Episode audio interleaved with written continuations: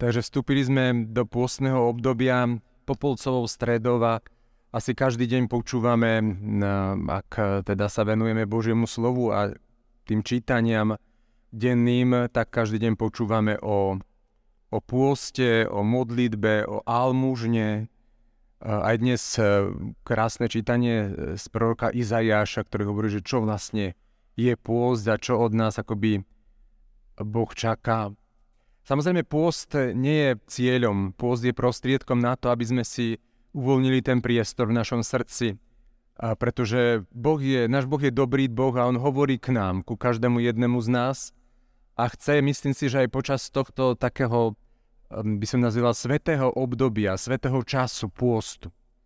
Pretože aj keď pôst je spojený s nejakým odriekaním alebo nejakými predsavzatiami, tak predsa, predsa len to je čas milosti, čas takého požehnania.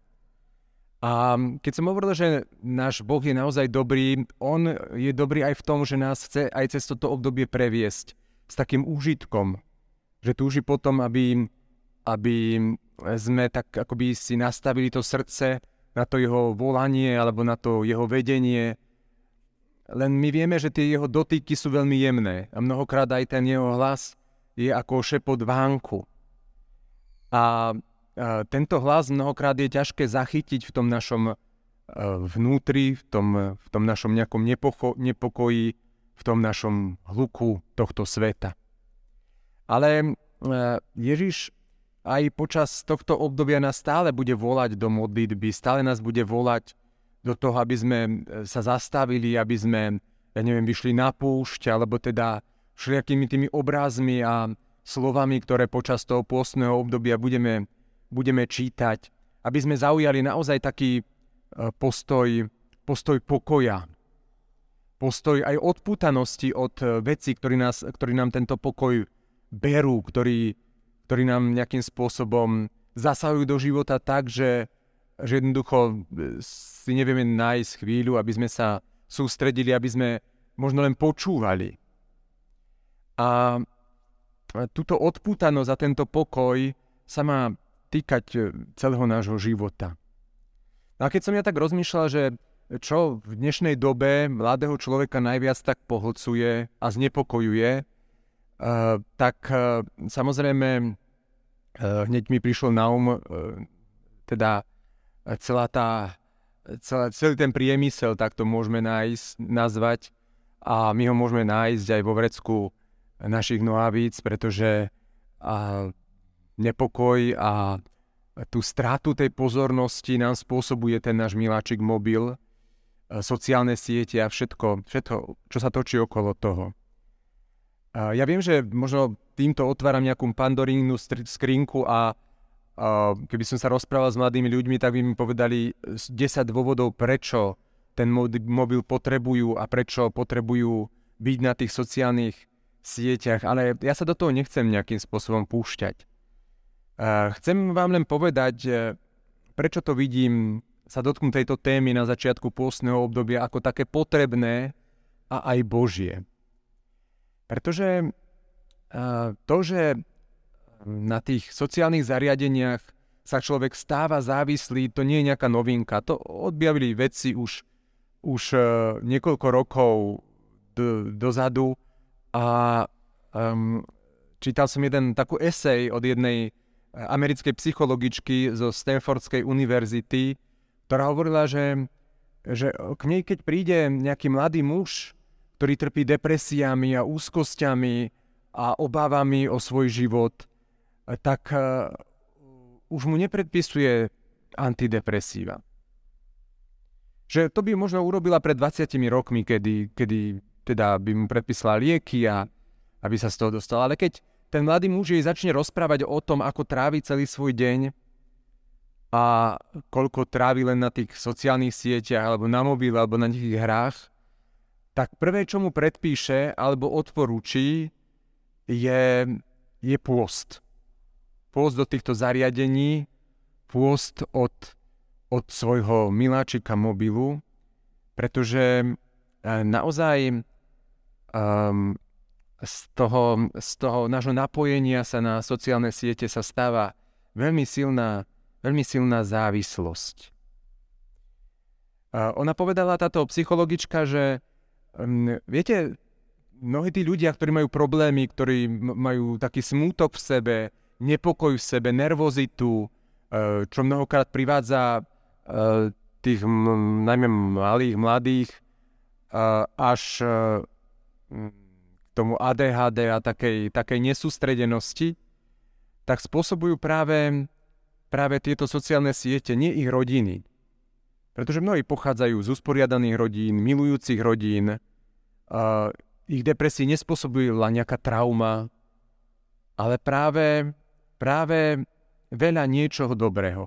A toho dobrého, ako psychológovia zistili, je práve ten dopamín. Dopamín ako, ako látka, ktoré produkujú náš, náš mozog, produkuje pri trávení času na sociálnych sieťach, pri tom googlení a online nakupovaní. A táto psychologička hovorí v tejto svojej eseji, že my sa topíme v tom dopamíne.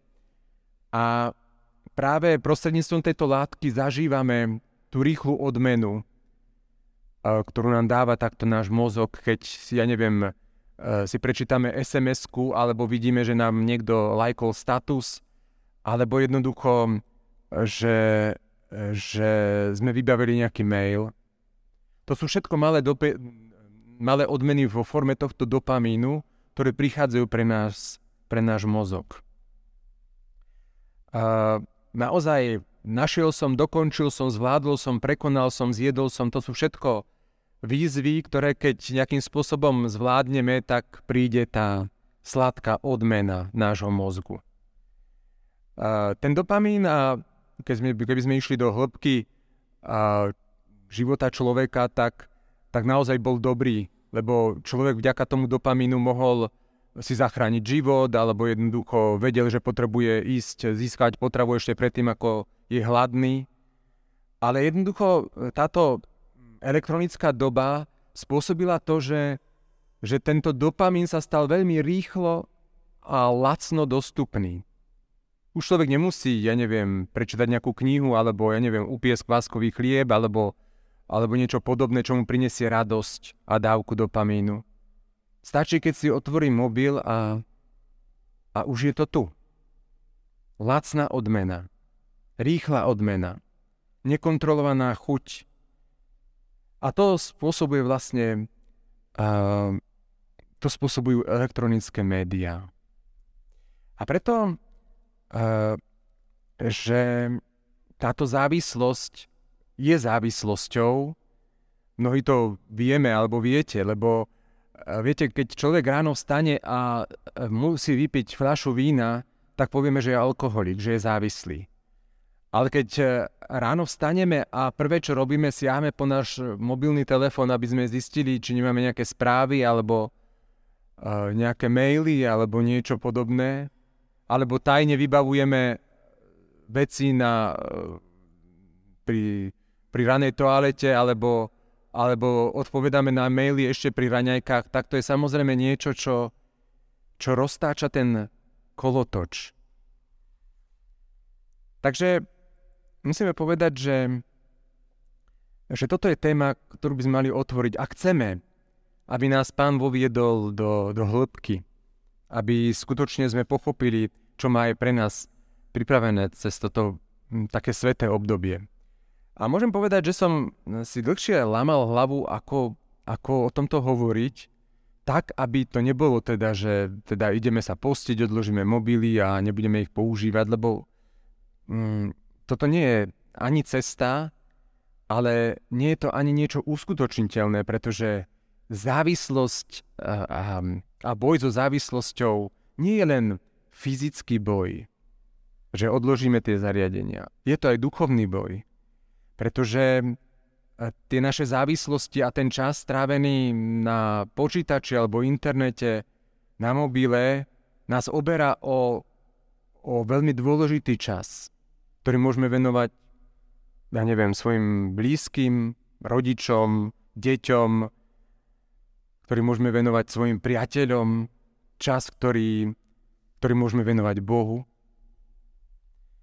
A mm, Mnohí teda hovorili, že to nie je ľahké, ako prekonať, zvíťaziť a a pustiť sa touto cestou, aby človek naozaj získal tú vnútornú rovnováhu, ten pokoj Boží, ktorý nám chce Pán aj v tomto období dať.